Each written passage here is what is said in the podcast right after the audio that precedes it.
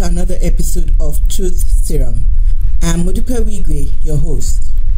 I hope last week was a lovely week for you, even with the COVID 19 and all the upheaval it has brought into our lives. You know, it was alarming to see everybody out on the streets. Please, as the numbers in Nigeria continues to spike, I honestly need to encourage us to stay at home, except for essential outings only.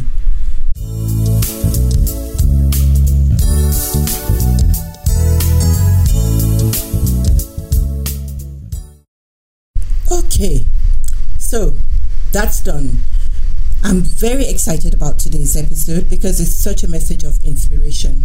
But before we go into that, let me quickly do a recap of what we did last week and the week before. For two weeks now, we have been talking about thinking errors, and we have successfully discussed 12 thinking errors or thinking styles that would usually limit us. 12 thinking errors. So now we have discussed all the 12 and we have looked at the benefits of becoming aware of what our thinking styles or errors are and then choosing to do something about them. Now we discussed seven tips or ways to manage our thinking errors and I encourage all of us to do the homework using the seven tips. Remember that change requires commitment. In other words, you need to commit to that change, decide that you really want that change to happen, and then begin to practice because it's, it goes way beyond listening. You have to do. In other words, you have to practice. And you only get better with this practice. Practice, practice, practice. So I hope that you were able to do the homework. If you didn't do it or you haven't done it up till now, please, I encourage you to please go ahead and do it. Today and in this episode, we're going to be talking about depression and suicide. You know, when is suicide an option? When does it become okay for one to take one's own life? Those are some of the things that we're going to be exploring today. In recent times in Nigeria, we have had an increase in depression and suicide. Now, according to the World Health Organization, depression is a common mental disorder. Globally, more than 264 million people of all ages, by the way, will suffer from depression. Now, with COVID 19, I'm sure that figure is very likely to increase. Depression is a leading cause of disability worldwide. Yes, you heard me right. Depression is a disability. There are effective psychological and pharmacological treatments for moderate and severe depression. In other words, it can be cured or managed so that people can go on to live a full life and be productive. Now, this is the good news that a lot of people do not know and need to know. I will be talking in more detail about depression after we hear Seun's story. Oluwaseun Akisanmi is in his 40s and runs the ELO Photo Studios. That's E L O, ELO Photo Studios, which he founded himself. He is a photography facilitator in the Daystar Skill Acquisition Project. Seun has a BSc in Business Administration from Southern Illinois University in the United States. One morning, Seun sent me a message about his book. I thought the title was strange, so I jokingly asked him about it. Now, I have known him for a while, but I certainly did not know the side he shared with me that morning. Isn't it just interesting how we may see people, even know them for years, and yet not fully understand what they've been through or what they could be struggling with, even as they sit chatting with us? Just knowing this should make us more tolerant of one another, right?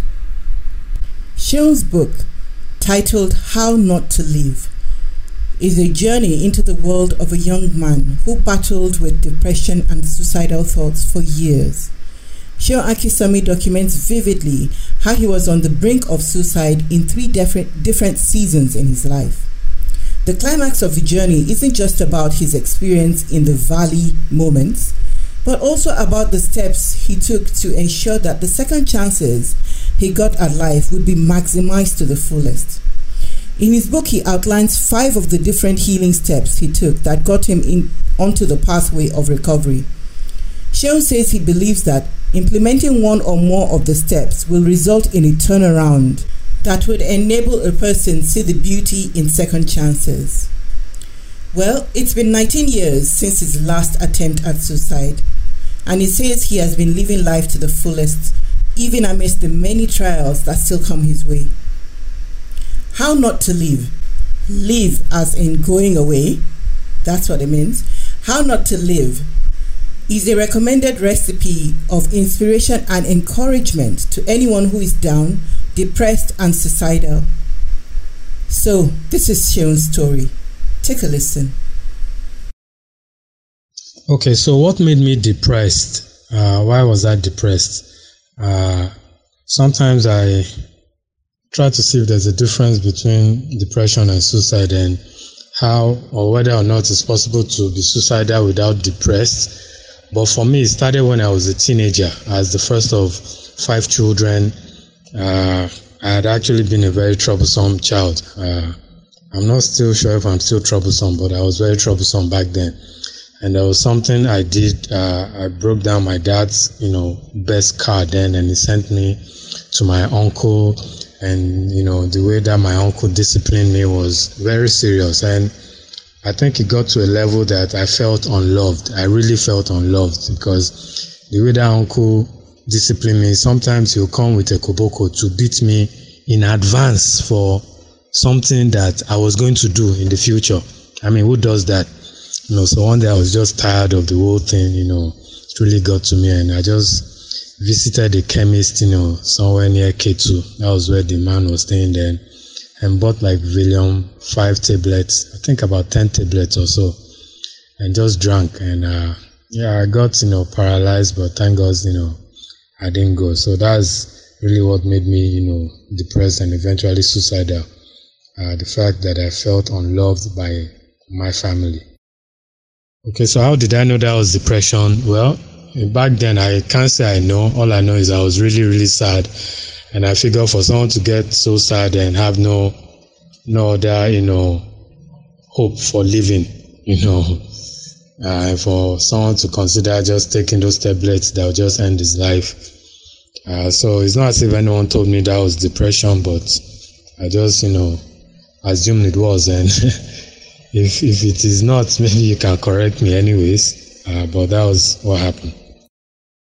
So, who did I talk to uh, uh, about depression? The truth is, I think for a lot of Nigerians, it, it wasn't until maybe in recent years, maybe five to ten years ago, that people actually started talking to people. Because back then, you know, if you were supposedly depressed and you are a child, the average parent would use enough koboko to beat out the depression in you. So, I really didn't actually talk to anyone, really.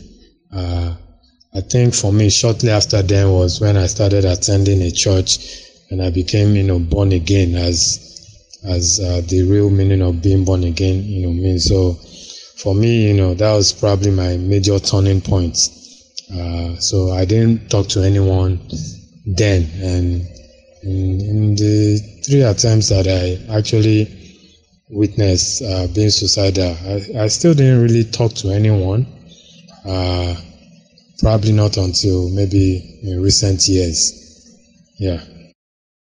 Okay, in describing the thoughts that one was, you know, having, it basically came down to you just thinking, look, I think it's better off if I'm not, you know, on this earth again. I think based on the fact that I've showed my parents so much pepper. It's better maybe in fact they will probably be better off. They will be at peace if i am no more alive. So that was basically what you know uh, made me decide that look let me just buy you know Valium five tablets and just end it all. Uh, basically that was it okay so for me the thought of suicide like i mentioned earlier first occurred when i was a teenager and at my uncle's place and eventually, I used those tablets, and I'm not sure how many weeks I spent in the hospital, but you know, I I was a little paralyzed, couldn't walk, you know, but eventually I recovered. The second time it happened, I was about six years later when I was in America. I had uh, started trading in stocks. I was a stockbroker. My my dad didn't even know then. I'm not sure he still knows now. Anyways, I started trading in stocks. But the interesting thing was I was trading in stocks with the money that my dad gave me to use to pay my school fees. And eventually I lost all the money, you know, that I was using to trade, borrowed money from the Bank of Edwardsville, lost all that money too. So I found myself at the, you know, that was like my second major time that I just felt, look, ah, see the wala I don't enter, or see the one chance I have entered. Let me just, you know, end it all, considering this shame, this embarrassment that I'm about to bring to my family. So I remember going downtown, you know, Edwardsville, where I was schooling then, and starting at the edge of a bridge. And right underneath the bridge was a train track. And I was literally just waiting for a train to, you know, pass and so that I could jump you know, over and just end it all. Uh, but to be very honest with you, I, I can't remember as as at this very moment what made me change my mind. But I took my bicycle to that, you know, bridge and, you know, just, you know, changed my mind and I can't remember. I, I can't say, I can't remember if I heard a voice or heard something say, my son, my son, you know, but I remember just changing my mind, getting on back on my bicycle, you know, and going back to my to my place. That was like the second, you know, major. As now, I wouldn't know if that would be considered a suicide attempt, but you know, that was like that was it for me.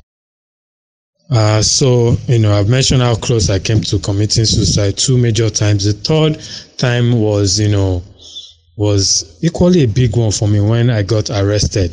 Eventually, after you know my stockbrokering career crashed and I considered suicide, then you know I kind of you know rebooted and decided that look, let me try again and started another business, and that one crashed woefully because I basically didn't have a mentor that would guide me and say, ah, guy, slow down. When, you know, no mentor to say, ah, this integrity thing is really key. You need to build character and all that. So I got involved in a transaction that, you know, I failed to fulfill my end of the bargain. Found myself in police station.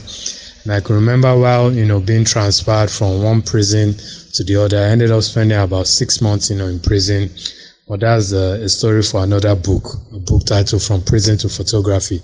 But it was while being transferred from one of the prison to the other that I literally was contemplating how to just grab the gun from one of the policemen that was, you know, transporting me and just shoot myself. I mean that that that's that moment will probably be the the last time. That was 2001, the last time I literally would say I contemplated actively, you know, suicide. Now, I wouldn't be sure by the definition of professionals if that would be considered an attempt, but in my own mind, it was an attempt. So, total of three times that, you know, it was really, you know, heavy on me, and that's it. Okay, so what made me change my mind? Uh, for me, the beginning of me changing my mind was when I was in prison in US. Uh, I remember one of the prison I was transferred to. Uh, I eventually rededicated my life back to Christ, and while there in prison, I I don't know how it happened, but I found myself being a leader of a small Bible fellowship, and I realized that uh, there was something I have that people valued. I realized that there was knowledge that I knew that people needed. I mean, somebody, I remember one American asked me a question, uh, Seun, what, what does it mean in John 3.16 when, you know, it says, for God so loved the world that he gave his only begotten son. And in my head, while the guy was asking that, in my head, I was shocked that, wait, you mean you don't even know what John 3.16 is? Wow. So, you know, I have this understanding and I can explain to you. And that feeling of, being having something that people need i think was the beginning of the turning point for me. So i found myself starting you know a bible fellowship while in prison. And you know before you know that i was encouraging other people. And the height of it for me was when on sunday one of the sundays a man came to preach to us in prison. I would have said i love american prisons but you know, for me, it was a turning point. Anyway, this man, 60 something years old, his message was, you know, every one of you guys that is here is here because God approved for you to be here. That him that is speaking to us, he too was once in prison for six years. And guess why he was in prison? He apparently was in prison for manslaughter. He apparently at one point got drunk and was driving his two grandchildren and eventually killed them in an accident. And in my head, while sitting down in the congregation listening to him, as a prisoner, I was thinking, this man killed his two grandchildren for Christ's sake. What have I done? I've not even killed anybody. Oh, there is hope for me now. Ah, if this man can kill his children and eventually repented, God forgave him, his family forgave him. Ah, ah, there is hope for me. So I think that was the beginning point of receiving strength to realize that not only uh, do I have what people needed, but there's no big crime that I've committed that I was I should say I want to kill myself. So that was like the beginning turning for me. And then uh, in talking about how I know if the thoughts won't come back, the truth is really I still go through different challenges. You know, some of it you might even know about. You know, especially when you are in a country like Nigeria. I don't know if it's peculiar to this country, but you know, going through, you know, is going through life as a Nigerian, a lot of things are tough enough as it is that it's easy for people to consider, look, let me just kill myself. But there's different uh, steps and guidelines that I've unconsciously put in place that I know that is, is not an option anymore for me. First of all, I, I, the fact that I'm I'm a father, you know, I'm a husband. There are so many people that look up to me that many of them are even admire me from afar. That, ah, this Mr. Shionda is going through this hell. If he can survive, then I have hope too. That is one of the strongest, you know, uh, motivation for me personally. It might not be for other people, but for me, that's one of the strongest reasons that, you know, keeps me from succumbing to any future thoughts of suicide. Okay, so for me, I think you know the perspective that my book uh, will bring to the table is not just you know that of somebody that is a doctor or a psychiatrist or a psychologist, because I'm I, have realized that there are apparently many books out there from the medical, the psychological, you know, point of view. And it's important that I note now that, you know, in concluding this whole book, I was deliberate, and this is just a personal, you know, you know, opinion and decision.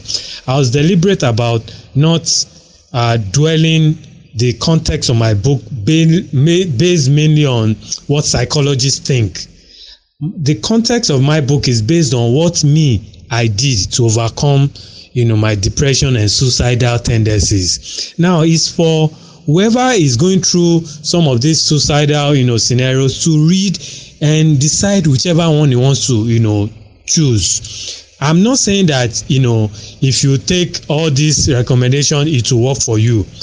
I just believe that if I share what I've been through, just like the way I was able to share my experience while in prison and it blessed somebody.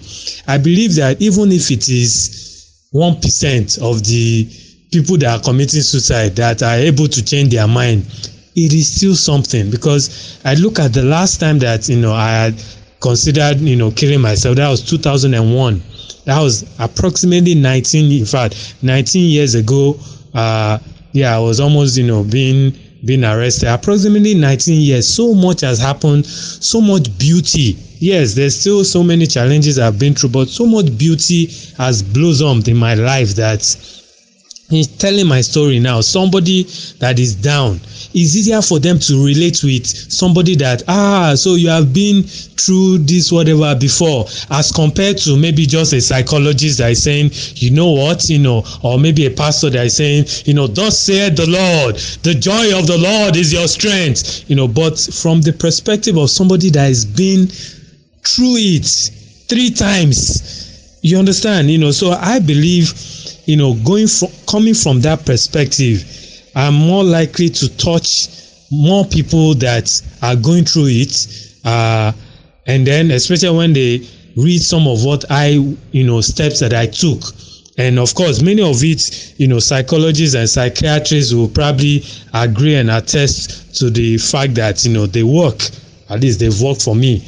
Uh, so I, I think that's pretty much how I know. I, I me, I'm I'm hundred percent sure of this. I'm so so so sure. So coming from the perspective of someone that has been through it, I know this will go a long way in helping many people. It, it may not be every single body. If I realize, for example, that Japan has the highest rates of suicide in the world, now it has become a culture. In fact, killing yourself is a thing of honor in Japan. Now, my book might not be able to change that culture but it won't be a bad idea if it, you know, saves the life of one or two people in Japan because we don't know what these people will be in the nearest future. So I believe it will help a lot of people knowing that this person has gone through it for, you know, at least three times. Ah, if you can go through it and 19 years later he's telling about his story, me too, I can go through it. Okay, so in talking about where to get the book, uh, we're looking at launching it by the end of this month by by next week you know the pre-orders you know should go up. But we are doing our best to ensure that it is available online on every single major online store that sell books. Amazon.com being the number one. So amazon.com apple store the ebook and the paperback will be available on all these stores uh, hopefully from may uh, 31st uh, of course, the e-book also will be available in Nigeria because of the ongoing pandemic. We're not sure how the print edition will be available in Nigeria, you know, yet. Uh, but we'll see how it goes. But it's basically online, and by the time they probably Google the title of the book, "How Not to Live," or on any bookstore online, they should be able to get it. If not, they could just visit, you know, my site shenwakisomi.com, uh, either my website or probably send us a message on our Facebook or social media platforms. Okay, so what do I say to someone who is uh, presently suicidal right now and doesn't have access to my book? Now, one thing I need to probably clarify is uh, the goal is not the number one goal is is not to try to make money off of these people. In fact, one thing I tell people is, look, if you feel like even calling me, no problem. Whatever I can say or whatever I can do to help, I will do. But one thing I recommend that has helped me is uh, to be deliberate about the people you talk to. Yes, most people that are suicidal have actually made up their mind to to end it all. But if at all, at one point you feel ah, there's something you still need to do, find somebody to talk to. You know, there, there are a lot of therapists and uh, psychologists that that could help. And it's important many times I, I feel that you are talking to somebody that probably doesn't know you and one of the best way to do that if you can just go on google and just google uh, therapist or suicide therapist in if you are in nigeria in nigeria. And if you don't have the money you can type free suicide you know therapy. And there are so many you know therapists and psychologists you know right now in this year 2020 that we are living in that are out there uh, being sponsored by many NGOs, ready to even offer their services, even if it's for the first one or two hours. But this bottom line of what me I know is, at the end of the day, things get better you know you, you might it's only because you're in this middle in the middle of the ocean that you feel ah man this ocean is so deep you know i'm going to drown but just like i was you know in a once in a river in in america and i actually couldn't swim i didn't know when i found myself in the deep end yes i know many people could have drowned but you know out of nowhere i was able to gasp and shout and then somebody within 10 seconds quickly swam to where I was and grabbed grabbed me. But I think it helped that I shouted. Okay, if you believe that there is, if you can do your best to just believe that there is hope, and this is coming from someone that has been there, there is hope, and things will definitely be better. So, first of all, find a therapist to talk to, and if you don't know any, you can Google. Second of all, and these are some of the tips I share in my book. Second of all, uh, one of the things I realized comedy, laughter does so much good to the soul. At this point of being suicidal, your soul is totally weary. Okay. one of the things that helped me seriously, I followed as many comedians on social media platforms as possible. I have a list that I mentioned even in the book. And listening to them, sometimes just one minute joke, sometimes I will laugh, laugh, laugh till I start crying. I am telling you, it works. Laughter does good like medicine to the soul. So by the time I realized that every single day, just like you eat every day in order to survive, every single day, I need to go to this, you know, comedy, whatever. Not dirty comedy, comedy that when you when you hear, you know, they are healthy jokes. Uh, for me, I'm careful about jokes that maybe uh, talks bad about women. No, no, I'm talking about because you need, you know, things that will not that will be healthy, wholesome. So there are basic, you know, comedians, good comedians that tell good jokes. If you Google, you know, you you get enough. Trust me, especially on Instagram, especially in this day and age. So finding uh, platforms where you can, if it means attending, you know, comedy shows, please do. You need to laugh. Laugh, you know, makes. There's a way it just, you know, there's it it changes things. The last thing I'll mention is, uh, and this uh, this is something I also did. Uh, you should start listening to inspiring music. For me, there were a lot of Christian music that I'm not a music person. I'm not. But I started deliberately paying attention to the music I listen to. There are music that you listen to that you feel like dying.